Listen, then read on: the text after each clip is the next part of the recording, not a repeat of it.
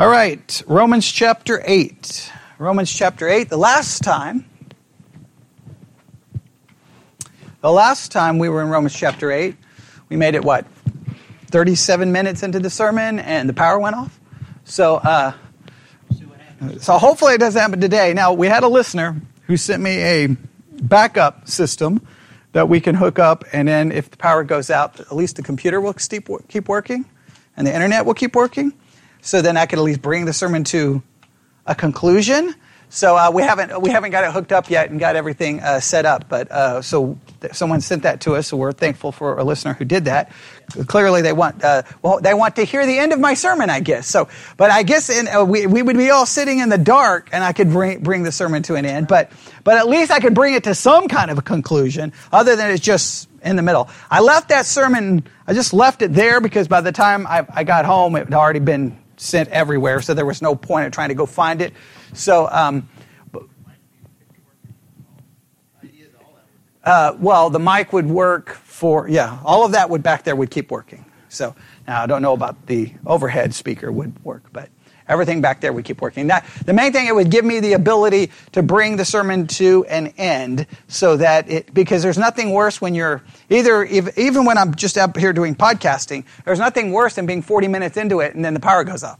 There's, I mean, that's like, you want to lay on the floor and just start screaming because the only option is either leave it there or delete it and do it again. And, and then it's like, that's, yeah, that, that's uh, discouraging. So I, I, know we, it all ended in the middle. So what, all we can really do is try to kind of put this all back together and hopefully, um, make this all make sense. So let's do this. Romans chapter 8, we all know where we are.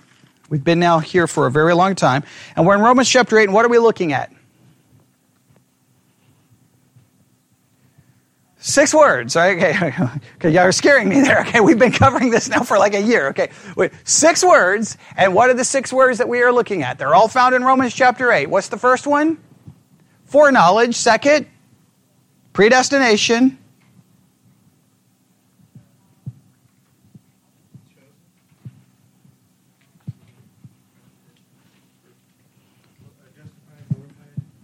Okay, well, let's just go. Let's go open up to Romans eight. Let's just go through this again. Okay, all right. Romans chapter eight. Okay, let's go through this. All right, here we go. All right, Romans chapter eight, starting in verse twenty-nine. The first word is for whom he did foreknow, he also did predestinate. There's the first two words, right? Moreover, whom he did predestinate, he also. So what's the third word? Called. So what's the first three words again? Number one, foreknowledge. Number two, number three, called. All right. Whom he called, justified. And whom he justified, he glorified. All right. How many does that give us? Five, right? What? And so there's one more. Where is it? Verse 33 Who shall lay anything to the charge of God's elect? It is God that justifieth. All right. So what are the six words? One more time. I got to make sure we know these. All right. Number one, foreknowledge. Number two, predestination. Number three, called. Number four, justified. Number five, glorified. Number six, elect. All right, we've got to know these six words. All right, now the reason we have to know these six words is because these six words are the source of what within Christianity? Not only controversy, but complete division. All right, some of these things you even start teaching on it. Well, I mean, I know you even just start studying it, you'll get thrown out of a Bible institute where you thought that was the place you're supposed to study. Okay, so, and so, in fact, it can split an entire church. So these are controversial words. Now the thing is, it drives me crazy that churches would split and Christians get so mad over words that are literally right there in your Bible. This is not like some doctrine where you're like, well, I don't know what, like, for example, the book of Revelation. You can look at some of those chapters and you can do a lot of what?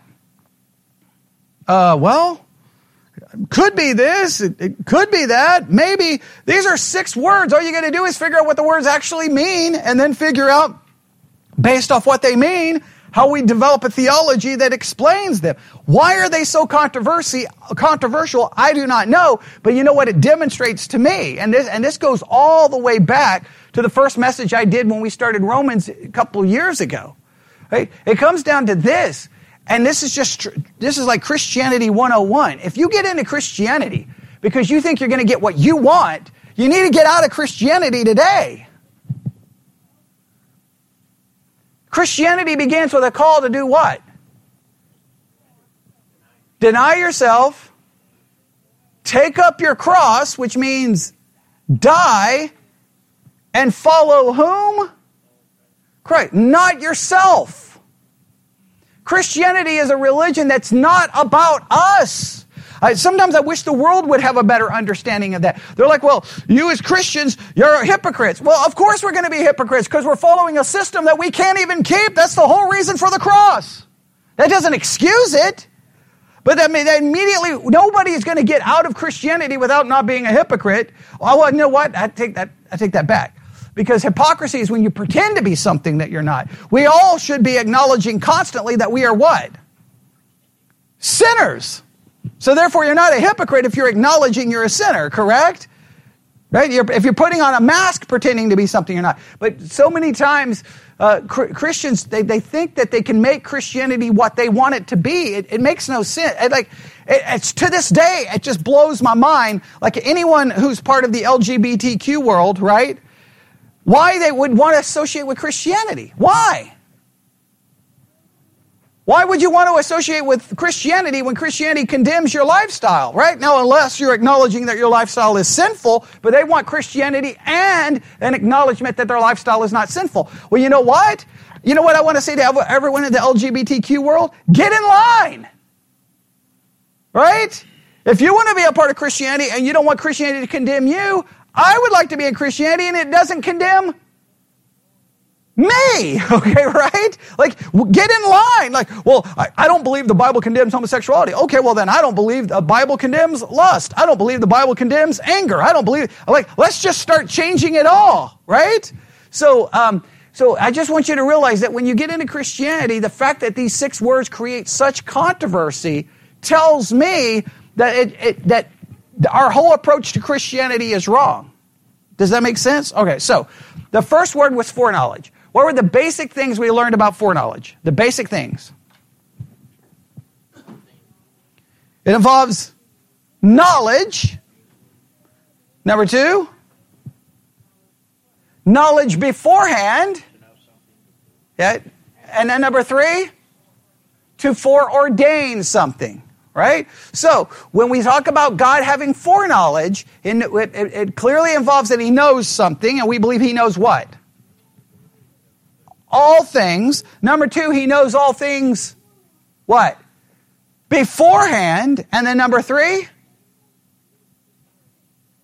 he ordains things, which really adds a whole new, a whole new uh, dynamic to it. All right. Now that brings us to the next word, which is predestination. Okay, so let's go back, and I know some of this is doing our basic work, but that's that that we've already done. But let's do it one more time. Okay. So if, if you have the Blue Letter Bible app, you can open that. I'm just going to literally walk us through this one more time. Romans chapter 8, so that we can all know exactly what we are referring to here. So Romans chapter 8, verse 29, for whom he did foreknow, he also did predestinate. And remember, the word predestinate here is this word. Here we go. It's this Greek word. Strong's G 4309. Proorizo. Proorizo. All right. And proorizo uh, is used how many times in the King James? Six. Four times it's translated what? Predestined. One time. Determined before. One time. Ordained. Now, this really, like the foreknowledge, you can try to just say, well, it just means to know. It just means to know. The predestination goes way beyond. Because now it's doing what?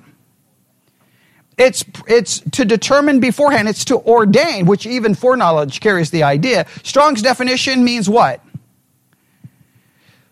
Strong's definition is to limit in advance, to predetermine, to determine before, to ordain, to predestinate. Okay? Uh, the outline of biblical usage to determine, to, deter, to predetermine, decide beforehand, in the New Testament of God decreeing from eternity to foreordain or appoint beforehand. Simply put, this is God determining what's going to happen when? Before it happens. All right, and remember the places it's used? It's used in Acts 4:28, which reads, "For to do whatsoever thy hand and thy counsel determined before to be done." Romans 8:29. We have it Romans 8:30, uh, which uh, moreover whom he did predestinate. Then we have 1 Corinthians 2 7, but we speak of the wisdom of God in a mystery, even the hidden wisdom which God ordained before the world uh, unto our glory. Ephesians 1 5, having predestinated us unto the adoption of children. Ephesians 1 11, and whom also we have obtained inherit, inheritance, being what? Predestinated according to the purpose of whom? Of him, which is God, who does what? Works all things after the counsel of his own will. So predestined means to predetermine. God knows, God predetermines. God knows and God predetermines. God knows and God predetermines. I don't know how you get out of this. Like ever Christian, like many Christians just start going crazy at this point, going, no, no, no, it can't mean this and it can't mean this and what about this and what about that? Don't ask me about what about this and what about that. You deal with what the word means. Right? And again, I remember the, the, the, big conflict I had over this. I remember, again, standing in the lobby of the Twin Cities Baptist Church in Papillion, Nebraska, holding a Strong's Concordance going, What does the word mean? okay? And like, every, because they were all arguing with me, and I'm like, Just tell me what the word means. But they would not say what the word means. And when people won't say what the word means, that tells you there's something horribly wrong with their theology. Agreed? Okay? When you have to spend more time explaining away the word, that, that's, that's, that's a problem. It's like when you get into an argument about infant baptism. And then they got to explain away, well, I mean, the Bible doesn't really say it, but you know, hey, households were baptized, so that has to mean it. And it's like, you're really, that's going to be your argument, you know? And so when you have to get into those kinds of, of discussions. So let's go, let's go back and try to put together as much information as we can about predestined, predetermined, uh, because we need to uh, understand this to the best of our ability. All right, here we go. Predestination. I'm going to be relying on a couple of systematic theologies, a lot of different things, uh, encyclopedias, just a lot of things so that we have a good understanding. Predestination, in its broadest concept, is the doctrine that because God is all powerful, all knowing, and completely sovereign, he from all eternity did by the most wise and holy counsel of his own will freely and unchangeably ordains whatsoever comes to pass. Now, that, that sounds pretty, that, that comes from the Westminster. It's same in the London Baptist Confession. So let's go through this. We have predestination, yes? All right. Predestination is a doctrine that because of these following things, God is what? Number one, all powerful. Number two, all knowing. Number three, completely sovereign.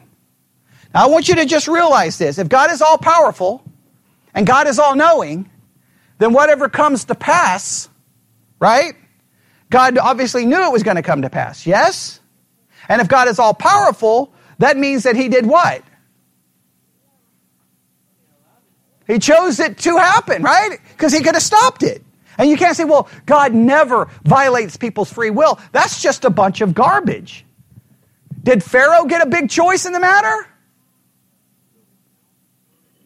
Okay, right? There's some situations where God just God just impl- places on something what's going to happen. Yes? Right? I mean, Pharaoh's heart's being hardened. People say, well, he hardened his heart first. Well, you can try to argue it all day, but the point is, God will impose whatever he wants. Did, did, how about Paul? When it was Saul on, his, on the road to Damascus? Did he get a choice there? He was struck blind. So I'm just saying that he can insert himself whenever he wants to insert himself. Okay? Sometimes, uh, and so, yeah, it doesn't matter. So he's, the, the, I, I just want you to realize that. The minute you say those following things, I want to just make sure you realize this. The minute you say God is all powerful and all knowing, you've run into philosophical problems. An all knowing God created a world where he knew exactly what was going to happen. Yes? So why create it? He's all powerful, so why didn't he use his power to ensure that it didn't happen the way that it actually happened? The only conclusion you can come to is that somehow it's all part of what? Do I like that? Again, if you want if you came into Christianity to get what you want, you need to get out of Christianity. Because it's not about what we want. It's just not. I wish it was. It's not, all right? Um, and, and then, then, then we can throw in the completely sovereign. I want to make sure you realize the fact that he's all powerful and all knowing creates the problem before you ever get to the fact that he's all sovereign. And because he's all powerful, all knowing, and all sovereign, then predestination is the doctrine that from all eternity, he did by the most wise and holy counsel of whose will? His own will. He did what? Freely and unchangeably ordain what? Whatever comes to pass. In him, now, and then uh, they, they quote Ephesians 1.11, in him we have obtained the inheritance, having been predestined according to the purpose of him who works all things according to the counsel of his own will. That literally says it. Like, there's sometimes I'm just baffled why there can be, how can you dispute that? The scriptures literally says that he works all, what? All things according to the counsel of what? His own will. That's, how can you, dis, how, how can there be any argument against that? I, I don't know how there can be an argument against that, but it's literally right there. All right, now, we talked a little bit about predestination in the Old Testament. The Old Testament doctrine of predestination is most vivid in God's choice of Israel to be a light to those around them. Moses, speaking of Israel, says of them, For you are a people holy to the Lord your God. The Lord your God has chosen you to be a people for his treasured possession. Out of all the people who are on the face of the earth, it was not because you were more in number, than any other people that the Lord set his love on and chose you. For you were the fewest of all people, but it is because the Lord loves you and is keeping the oath that he swore to your fathers that the Lord has brought you out with a mighty hand and redeemed you from the house of slavery, from the hand of Pharaoh, king of Egypt. That's Deuteronomy chapter 7, verses 6 through 8. Deuteronomy chapter 7, verses 6 through 8. Why is that significant? Because it shows God chose whom? Israel. And he chose them for what purpose?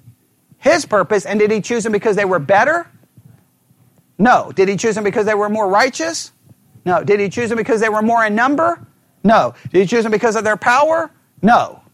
Why did he choose them? His own will. Right? His own will. Now, that, that's very important. And now, isn't it amazing that no one has a problem with God choosing Israel?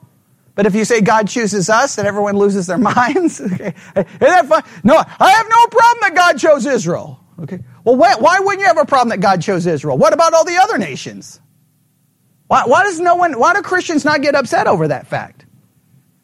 Were there not other nations all over the place? Well, why would God choose those, that nation, those people over the other nations? Why would he choose the Jews over the Gentiles? That doesn't seem fair. Does it seem fair to you? You say, well, because in fact, what was Israel typically do with the other nations? Whether they come in and give them a gospel presentation? No, where they come in and give them, you know, a gospel, tra- where they go out handing out gospel tracts? And in most cases, they were to come in and do what to them? Kill. And who were they to kill? Man, woman, child. In many cases, even the animals. okay. That's how come no one gets upset about that? That always blows my mind. It's like you, if you talk about these six words, everyone gets upset. But nobody has a problem with all of that going on in the Old Testament. By the time I get to Romans, I should already be like, okay, not, I'm, I'm prepared for anything, right? But it's like all of a sudden people see Romans 8, they lose their minds. I'm like, did you not read the rest of the Bible? Because I got some serious issues going on here. But you know why? you know why we don't care about that? Because it doesn't affect us in the present. We don't care if people in the past got messed over. Just don't mess up me or my family. Isn't it amazing how that works? That's human depravity, right? Hey, because if you lived back then, you may have been a little upset that you were a Gentile and God had chosen that nation and that nation was coming to kill you. You may not have been so cool with that. Do you, am I the only one? Okay, I guess I'm the only one. I would have been a little upset about the situation. okay, but that was God choosing, correct? He chose Israel over the other nations. There's no way to get around it. What, what, did, what did Israel get that the other nations didn't get? Just think of some of the things they got that other nations didn't get. Well, they got a absolute, a, a, clear proof that God existed over and over and over again. I mean, I don't know how much more proof you could have, right? I mean, what was in what was uh, there in the holy of holies uh, in the tabernacle? Shekinah glory, which sometimes we refer to it as, right? He led them how? Pillar of fire, right? Cloud? Yes? He spoke directly to some of them, right? He spoke directly to Abraham, spoke directly to Moses, right? Okay, that's pretty good. What else did they get? They got a sacrificial system to, to take care of their sins. Other nations didn't get that, right? Other nations wouldn't even known anything about what was going on. They were given God's revelation. They were given God's law. They were given God's word. They were given priests. Think of all the things they received. And someone said land. They were given a covenant. Nobody else received that. Is that, is that unfair?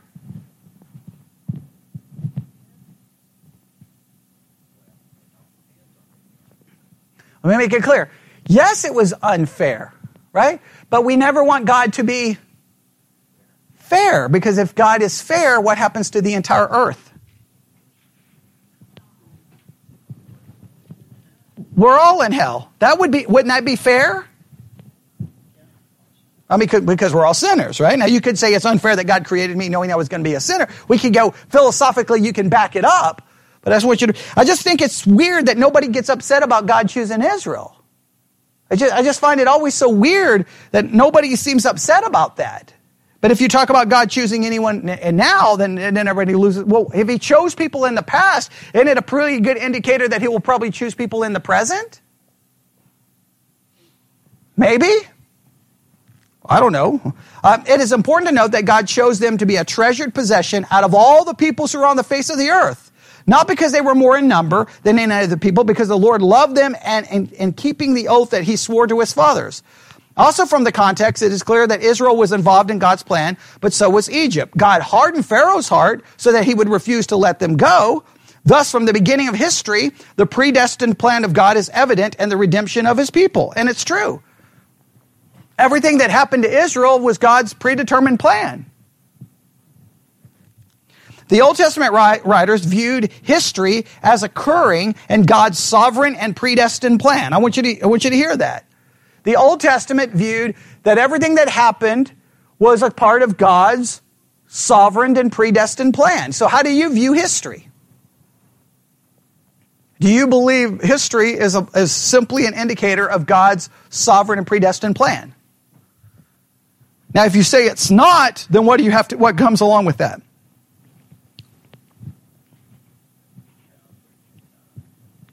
If you don't believe history is an indicator, uh, it reveals to us God's predetermined and sovereign plan. If you don't believe that's how you view history, then what do you have to view? God's not in charge. Yeah, God, God is not in charge. Now, you, you could also go that God doesn't know, God's not in charge. You basically remove God from the entire scenario. Now, that may make you feel better because when I look at history, I'm not always happy with what. Is anybody happy with what they see? No. It's a lot of messed up stuff. But either God knew it was going to happen, allowed it to happen, you can even go a step further, directed it to happen, or you remove God, and guess if you remove God, guess what you still have? All of those awful things happen. Now you just, uh, is there a, can you condemn it? I want to make sure you realize that. With God or without God, all of those bad things are going to happen. Everyone can say, Amen. Now, if I don't have God, then what, what, what if I don't have God, what leaves with God? If, if I tell God to leave, what goes with him? Morality. Right? Okay. Now morality will be determined by whom? Remember, uh, what's our options? We go through this all the time. Majority, minority, or the individual. So let's go through history. If I look at something horrible, okay, let's talk about slavery. If the majority of the people were for slavery, then can I condemn it? No. because the majority of the people are for it. If I say, well, the minority determines, well, okay, then if the minority, let's say the minority was against slavery, so therefore slavery was wrong, I can think of situations right now where there are people who want to change the age of consent for physical relations so that they can have relations with young children. They're in the minority. I think they're wrong. Yes, yeah, good. I'm glad you think they're wrong too. Okay, good. All right, that, right, agreed. So then the minority's not always right. Yes, or the KKK would be right. So the majority, minority, and then that only leads to the. And then what do you have there? Right. So either my either major, morality is determined by the majority or the minority or the individual. So if I throw out God, if I look at history, then I have to look at each situation and go, well, the majority of people thought that was okay, so therefore it is does anyone look at history that way who throws out God? Absolutely not. We look at history and we condemn them. They were wrong. They were wrong. They were wrong. They were wrong. Tear down that. Burn that down. Burn that book. Cancel it. Silence it. Why? Because they believe it was wrong. Well, what makes your morality better than their morality? So if you throw out history being uh, now, uh, now listen, let me make it very clear. When you say history reveals God's predetermined plan, you're going to get some tough questions. Why would God do that? And you know what the answer is? I don't know. Because I don't understand. I don't understand any of it. Why am I standing here I don't understand why God would create a world where all of this happened. People always ask that question. Well, if you believe in predestination, then why would why would uh, you know uh, why would God want anyone to go to hell? Well, okay, then let's just forget predestination. If God is sovereign and knows all things, why would He create a world where anything bad was going to happen?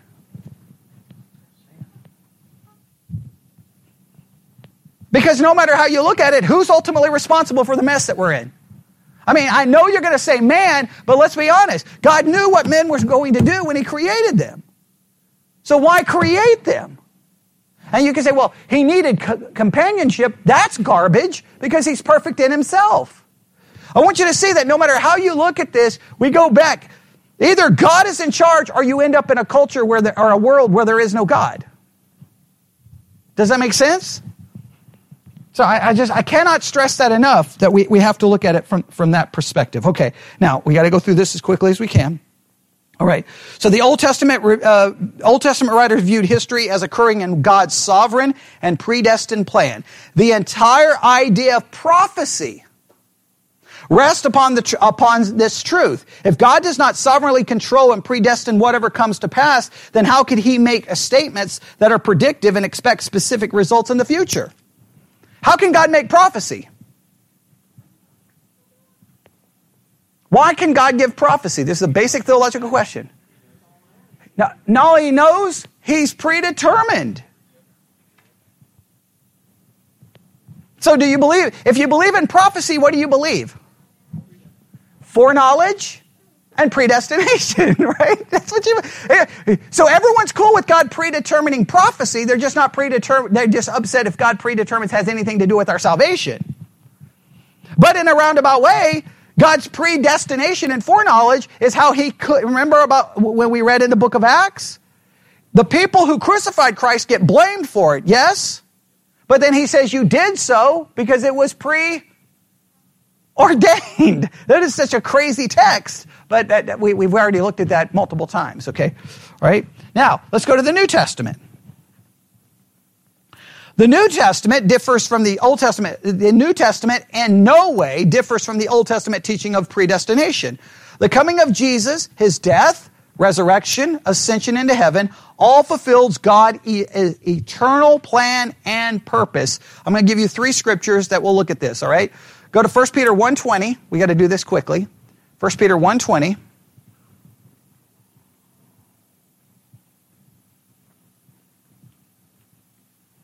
First Peter 1.20. Tell me what you find when you get there. 1 Peter 1.20.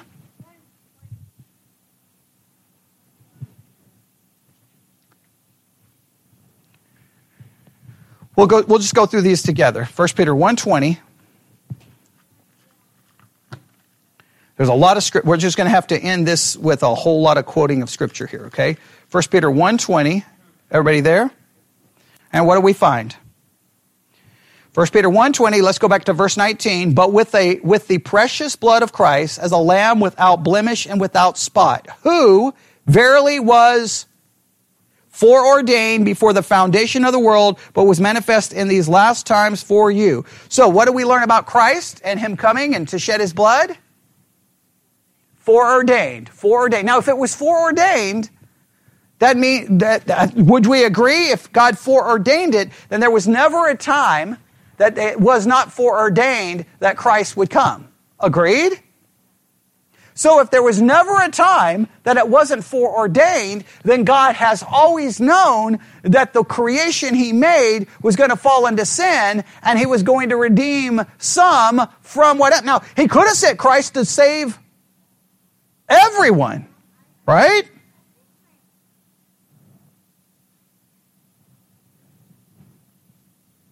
Some people say, well, that would be, that would be wrong. That would go against the will. So you're saying that you would be upset if God saved everyone against their will. And you would prefer the op- opportunity that people have a choice to go to hell. So in your mind, it's better that people have a choice to go to hell than God saving everyone. Like, that doesn't make any sense either, right? So Christ was foreordained. I just want to make sure you realize that. If Christ was foreordained, then it's always been the plan that Christ, that God was going to send the Son. And if it was always the plan, then what was already known? Man would sin. And God did not do anything to do what? To stop it. In fact, if you look at the situation, He creates the perfect. I mean, what had to happen? He creates Satan as an angelic being, knowing what Satan's going to do. Once Satan falls, what, what, what would God have been right to do? Destroy him. Doesn't. At best, he could have done what? locked him up in a bottomless pit. But he doesn't do that, does he? He lets him, he lets him come where? Even if he lets him come to the earth, he could have kept him out of where? But he lets him in. The God. It's not like God was like, what was that that just crawled by? What was that? Oh, I think that's a snake. Well, you know, now we think that possibly it had legs at the time. Okay, what just walked by? Okay, it was a snake. How did he get in here? God obviously knew, right? Now, the minute Adam and Eve sinned, what could God have done? That stops everything, right?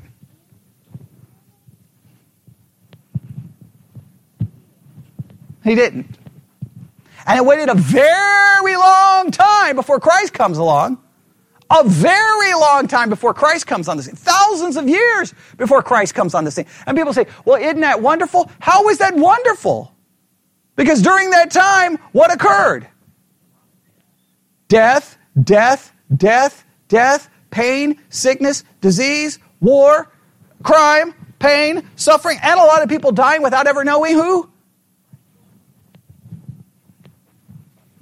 All right, so I just want to make sure. There's 1 Peter 1.20. Go to 1, uh, 1 uh, Corinthians 2 7.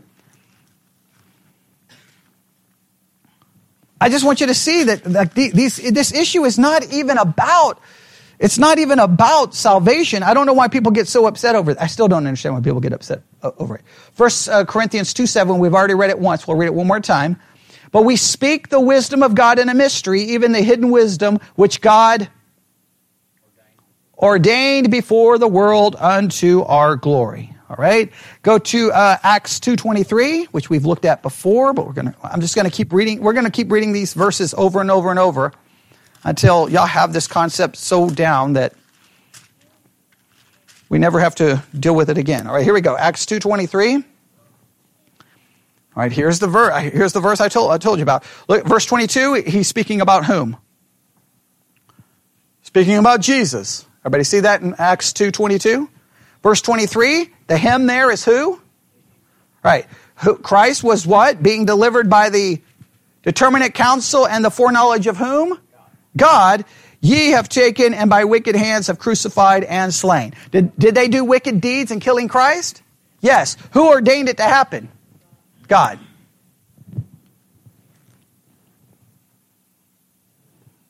All right. Now there's oh there's so many more scriptures here. Um, look at Acts four twenty seven through twenty eight. I don't even know, again, I don't even know why this is so controversial. Acts 4, 27 through 28. Everybody there? For of a truth, against thy holy child Jesus, whom thou hast anointed, both Herod and Pontius Pilate with the Gentiles and the people of Israel were gathered together. For to do what? Whatever, whatsoever thy hand and thy counsel determined before to be done. So, when it comes to Herod, Pontius Pilate, and the Gentiles, they all did what? What God ordained. God predetermined it, predestined it. Do, do we need more? I mean, I mean, how many scriptures do we need to, to, to back this kind of concept up? All right. We know Ephesians 1.11. Uh, let me read it again. He does what? He works all things according to the counsel of his will. He works what things? All things to the counsel of whose will? His will. All right. So therefore, think of it this way. Predestination is thus according to the purpose of God or His will. God predetermines whatever comes to pass for His purpose and His will. What does God predetermine? All things. According to what? Two things. His purpose, His will. His purpose, His will. His purpose, His will. Does, does, does he take into consideration what you may think about that? All right. Now, in other places in the New Testament, I mean, we're already at 12. See if we can, man, can we finish this? No, we cannot finish this. All right. All right. Let's see if we can just get at least a little bit here. All right. In other places in the New Testament, predestination has to do with those who were chosen all right? Now they got some scriptures here. I don't know how well these are going to work. Let's look at them. I'm going to have you tell me what you find. Go to Mark chapter 13, verse 20, and tell me what you see there. I'm going to have you tell me. All right? I'm not going to read it. Mark 13, 20.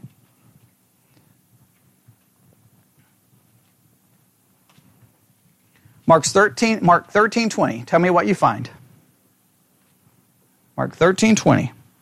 If it's not helpful, then we'll, we'll throw it out. Mark 13, 20. When I say throw it out, we're not going to throw it out of the Bible, obviously, but throw it out of this discussion.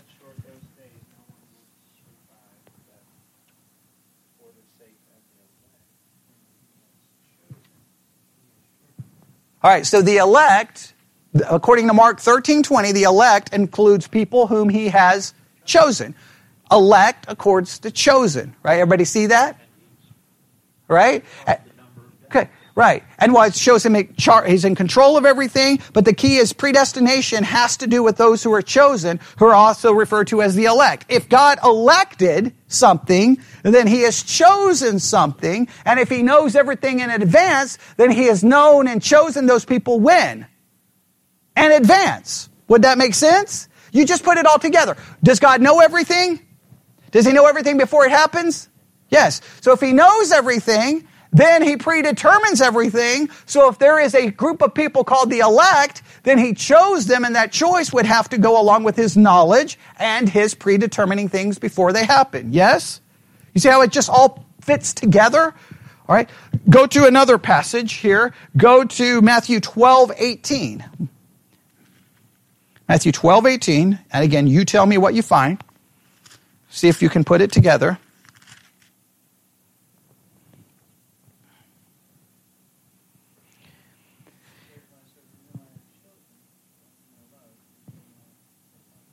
That's going back to a, uh, a fulfillment of a prophecy made in Isaiah. See it in verse 17? All right. So what do we have here? Behold, my servant whom I have chosen. It's the idea of God choosing something. If he chooses something, the, cho- the choosing has to be connected to what other concepts? His foreknowledge. Yes? And his predetermining beforehand. All right. You, you see how it all fits together? Okay. Um, let's continue. Elsewhere, it is summed up in such passages. And, and, well, let's go to Romans. We'll go back to Romans 8. They want us to go back to Romans 8. That, we'll go back there.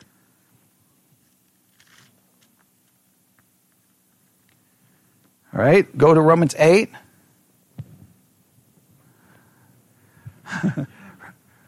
Romans 8. The kids are, are, are out of control. Okay, Romans chapter 8, verse 28. And we know that all things work together for good to them that love God, to them who are called according to his purpose. Now stop right there. As soon as you go to, ver- everyone loves verse 28. Doesn't everyone love verse 28? But what has to occur if everything's going to work together for good for them who love God and those who are called according to his purpose? Well, the main thing is God's got to be in charge, right? If he's going to work all things good, then who has to be in charge? God. What would that require? Knowledge and predestination, predetermining, yes? Okay. So just, everyone, no one has a problem with that. Everyone, everyone seems okay with that verse. I don't know why, because that immediately starts getting you set up. Because look, notice the way it goes. So he, he says that all things are going to work to get, together for them who love God, for those who are what? I think uh, Bobby said it. Who are called according to his purpose. So that not, not everything's going to work out for good for everyone. It's for those who, who love God are called according to his purpose, right? And then for whom? Now it starts setting it up. For whom he did what? foreknow, he also did predestinated to be conformed to the image of his son that he might be the firstborn of many brethren. Now please note, who he predestinates. So every person God predestinates, what happens? Look at verse 30. For every person God predestinates, what does he do? He calls. And every person he calls, stop right there. Is everyone justified? Is everyone going to be justified?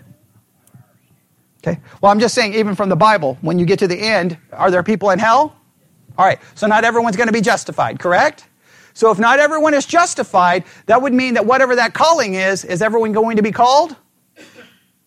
Because those he calls, he what? And those who are justified and those who are called are those he. No, go back to the ver- previous. What comes before the calling?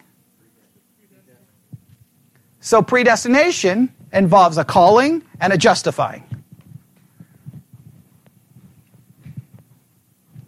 I, I didn't write it. I want to make sure everybody knows I did not write that.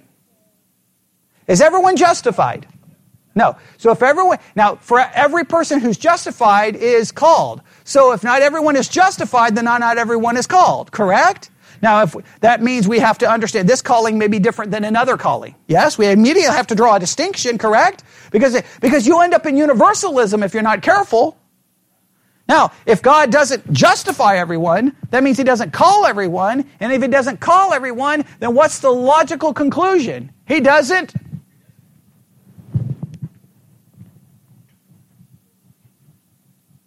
There you go. That I, I, know that I, I just think that logically, I don't know how you can't just end up going, wait a minute, I got a problem here. Now you may not like it. I want to make it very clear. I don't like it. I didn't embrace this theology because I liked it. Now, I'll never forget when, when I got called into the office and I didn't know what was getting ready to happen, and I go walking in, and there's all the, the men that were at the, you know, Becca's first birthday, and you know, I thought we were just having a good discussion about doctrine and theology, and then they run to the church, and next thing you know, I'm supposedly a Calvinist, and I don't get told what's getting ready to happen. So they're all prepared. I'm not prepared. You got to love that. Love how Christians handle conflict, right?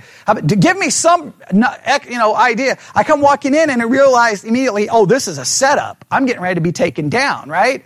So, and it, it, doesn't take long that all of a sudden the accusations just start boom, boom, boom, boom, boom, boom. But in all of the accusations, guess what I'm hearing? That they don't have a clue what they're talking about. Like it's one thing to say, wait a minute, you're studying, you know, the pastor could have called me up there in private, correct? I said, hey, I hear you have some questions about the doctrine of predestination. Hey, let's discuss it. But no, no, no, no, no, no, no, no, no, no. I wasn't given that kind of privilege. No, no, no, because that's not how Christians handle things. It's here to, it's here to get rid of me, right? It's going to be to destroy me. Well, the more they talk, the more they real, I realize they don't even know what they're talking about. They're, they do not even have an elementary understanding. And I'm not saying that in an arrogant way. I'm just saying that clearly they don't know what they're talking about because they were saying things. Now remember, you talk about, oh, when it comes to Christians and reading, I sometimes, I believe Christian is a religion that hates books. I don't even know why we have Bible, okay, because we don't believe in written revelation, obviously.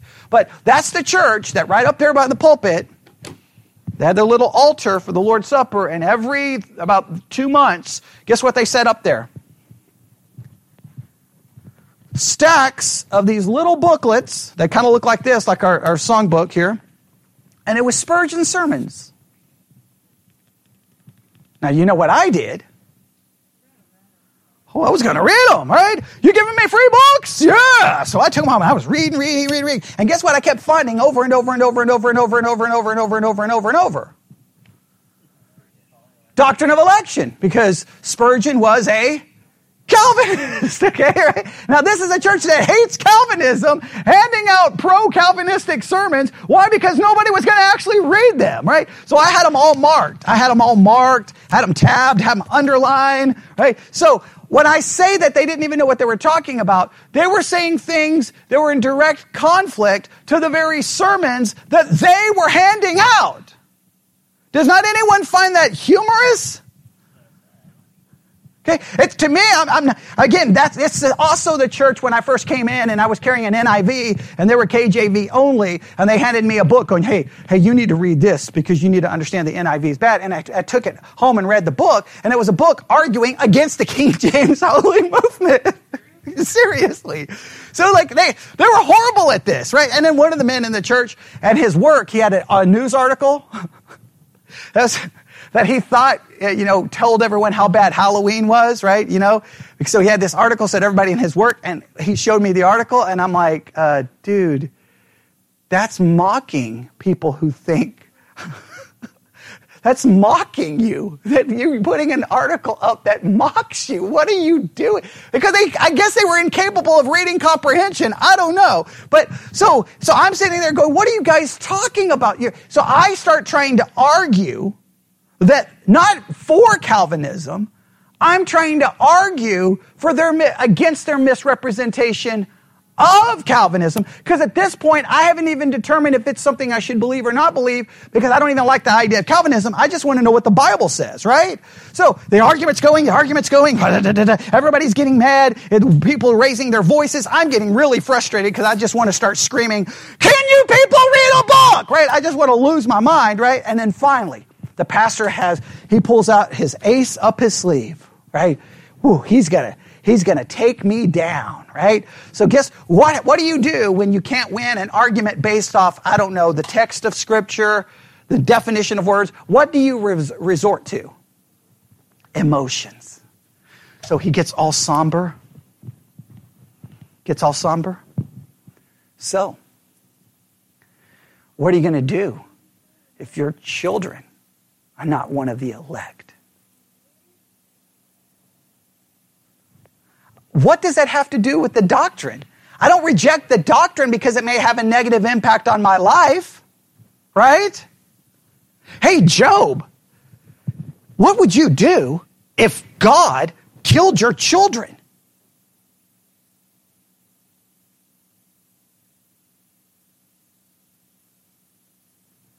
Does that disprove God? Um, I mean, right? I mean, God's the one who set the whole situation up, right? Does everybody understand what I mean by God? Right? I mean, God's the one who said, Hey, have you considered my servant? And who gave Satan the right and the ability to do so? So ultimately, Satan was the secondary cause, but who's the ultimate primary cause behind it? Just because you don't like the doctrine of election or the doctrine of election, let me, let me, let me I'll go a step further. Forget election. What if your child ends up in hell? Do you reject the doctrine of hell because of that? No. Now, I, have watched Christians, I've watched Christians long enough that I know the game. You know, if someone in your family dies, guess what? Everybody goes to heaven. I mean, a mass school shooting, everybody goes to heaven. The Twin Towers, 9 11, everybody goes to heaven. Nobody goes to hell other than bad people, right? People you don't like, right? People over there, they go to hell. But when it comes to, uh, oh, it doesn't matter who they are. I mean, I, I watched it at my father's funeral. I mean, I like they were describing a person whom I didn't even know existed. You know, he raised his children in the fear and admonition of the, what? I'm looking around going, wait, who, who's up in the casket? Can we open the casket? Because that's clearly not my dad. Why? But if I, the minute I raise the question, then whoa, I'm not so, all of a sudden I'm the bad guy. Well, I'm the bad guy. I kind of lived there, you know. I, I kind of had a pretty good experience. you know, I, I kind of, I kind of know. Now, yes, later on, did my dad listen to sermons? Yeah, he listened to sermons. Did he read his Bible some? Yes. Did he, at one point, he attended church, at a church that's so whacked and messed up that, you know, I wouldn't, that wouldn't call that Christianity. If, I mean, if Christianity drove up in the parking lot of that church, they wouldn't even recognize it. That's how messed up it was, right? Okay, so yeah, can I try to cling to something? I can try to cling to something, but guess what? I don't know. I don't know. But you know what? I can't make something true because of an emotional reaction. What determines truth? What, what's the definition of truth? What's the definition of truth? Oh, come on. We're all Christians. Everybody here should know the. De- Everyone look it up. If you need to look it up, please look up the definition of truth. Typically, truth is defined something like this that which corresponds to reality. Okay, that's a basic idea, right? Okay, so guess what doesn't determine what is true? Emotions, feelings, wants, desires. Right? I may want, I may desire to be a better basketball player than Kobe ever was. It's not going to happen. All right? One, I'm short. And two, he had more athletic ability in his thumb than I will ever have. Whatever accomplishments I ever had athletically were, could not ever compare to what he could do. I mean, he was in the NBA, what, 17 whenever he got in the NBA? I mean, give me a break. All right, my wants doesn't make sense. There's a reality. Does that make sense? So when it comes to this doctrine, people uh, revert, they, they just, they lose their minds and they start worrying about, well, what about this and what about that? Here's what I know. Here, and I want to make sure everyone understands this because this creates such a controversy. Predestination, I'll, I'll do it this way. We'll end this way. Right? I want to go back to some more scriptures, but we're out of time. Let me do it this way. Everyone believes in predestination to some level, right? They have to. Do people believe God chose Israel? Does God believe, do they believe in biblical prophecy? Yeah, so there's predestination and foreknowledge involved. So everyone believes in it in some way. Where does everyone get upset? When it comes to salvation. Now let me make it very clear. Whether you believe in predestination, whether you believe in the freedom of man's will, therefore basically becoming a Pelagian or semi Pelagian, Here's the reality of the situation. I want to make sure everybody understands the reality of the situation. Who is saved? Well, well, we'll say it in a different way. Who's saved? Those who are justified. How does one become justified? I'm just, I'm just saying, let's leave out all of the Calvinistic language. Believe in Christ. All right, very good. So, let me make it very clear. The only people who are going to be saved are people who put their faith in Christ. Yes? So, what is our job? Share the gospel to anyone and everyone we can whenever we have an opportunity, right? Who's going to get saved? Those who put their faith in Christ. Everyone can agree on that. Now, from a theological, eternal perspective, we, the question is why did they believe?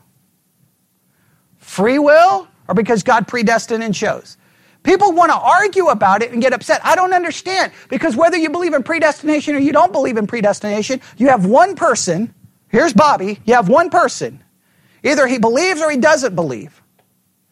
Whether I believe he believes because God predestined or I believe because he chose himself, that's a theological question that has to be answered. But the bottom line is either he believes or he doesn't believe. Correct? So, from an earthly perspective, my job is just present the gospel. If he believes, amen.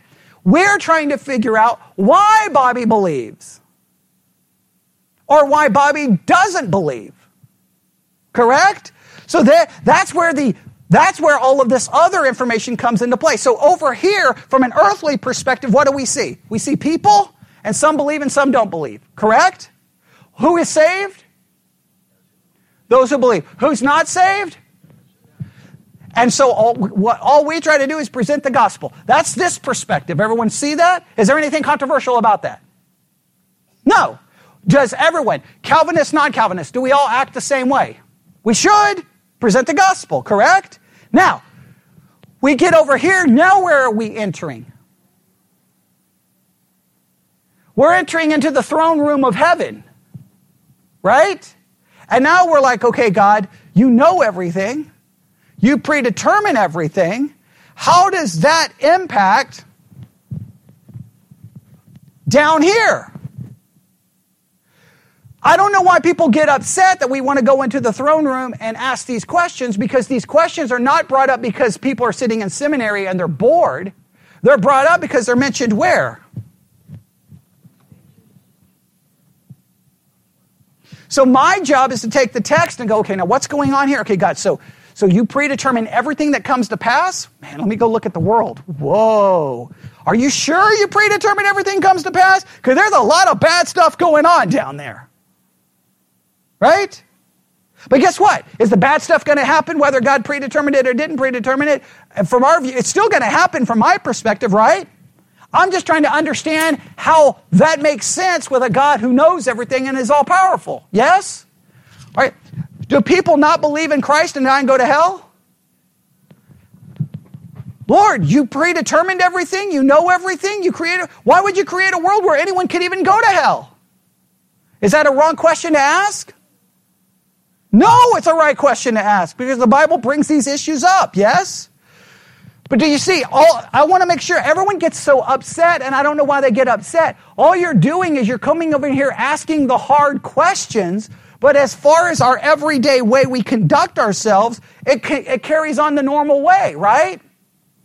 Preach the gospel to everyone. Those who believe are saved, those who are not are what?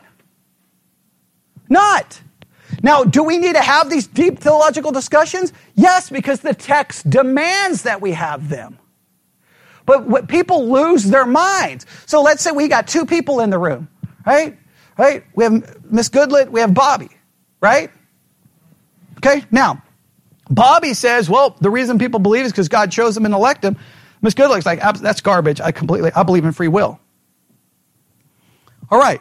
They have a disagreement about what? They're, they have a disagreement about what's going on in heaven. They're, they're having a disagreement what, what God is doing in the throne room. As far as from here, how should they perceive this? Should she believe Bobby is a Christian? Bobby's Christianity is not determined on what he believes about Romans 8. What is it determined? Is he trusting in Christ and him alone for salvation?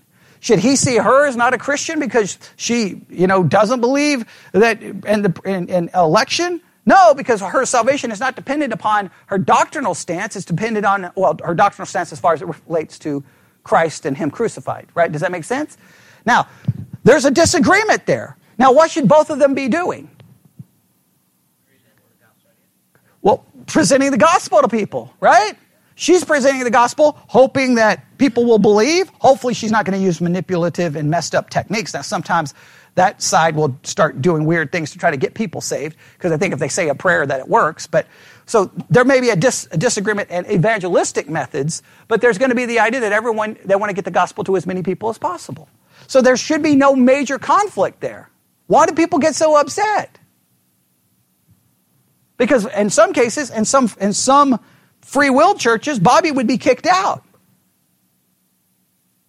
And some reformed churches, Miss Goodlet would be kicked out.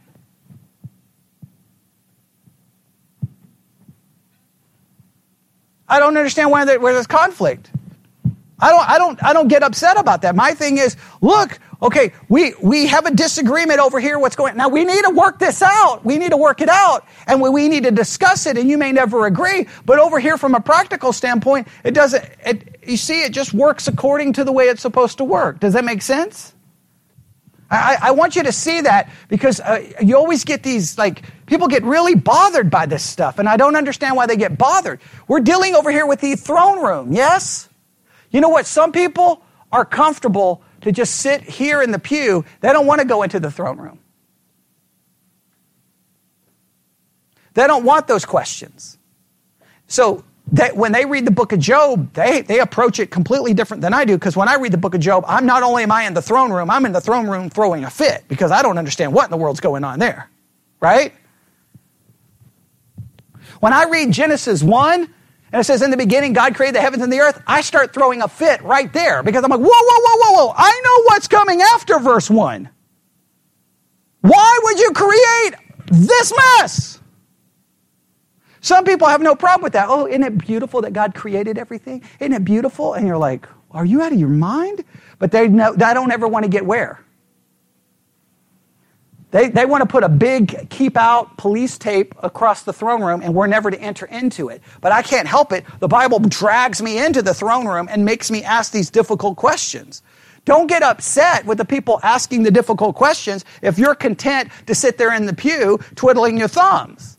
Somebody's got to go into the throne room and deal with these very big questions because you know what? Christians may want to sit in the pew twiddling their thumbs and never ask the tough questions, but there's atheists and skeptics and agnostics who are asking the tough questions. So you've got to be prepared to deal with it. Does that make any sense? So, foreknowledge, God knows, knows beforehand, He ordains. Predestination is God predetermines everything that comes to pass for what two purposes? His purpose and His will. There we go. All right, we'll stop right there. All right, Lord God, we come before you this uh, morning, this afternoon now, Lord.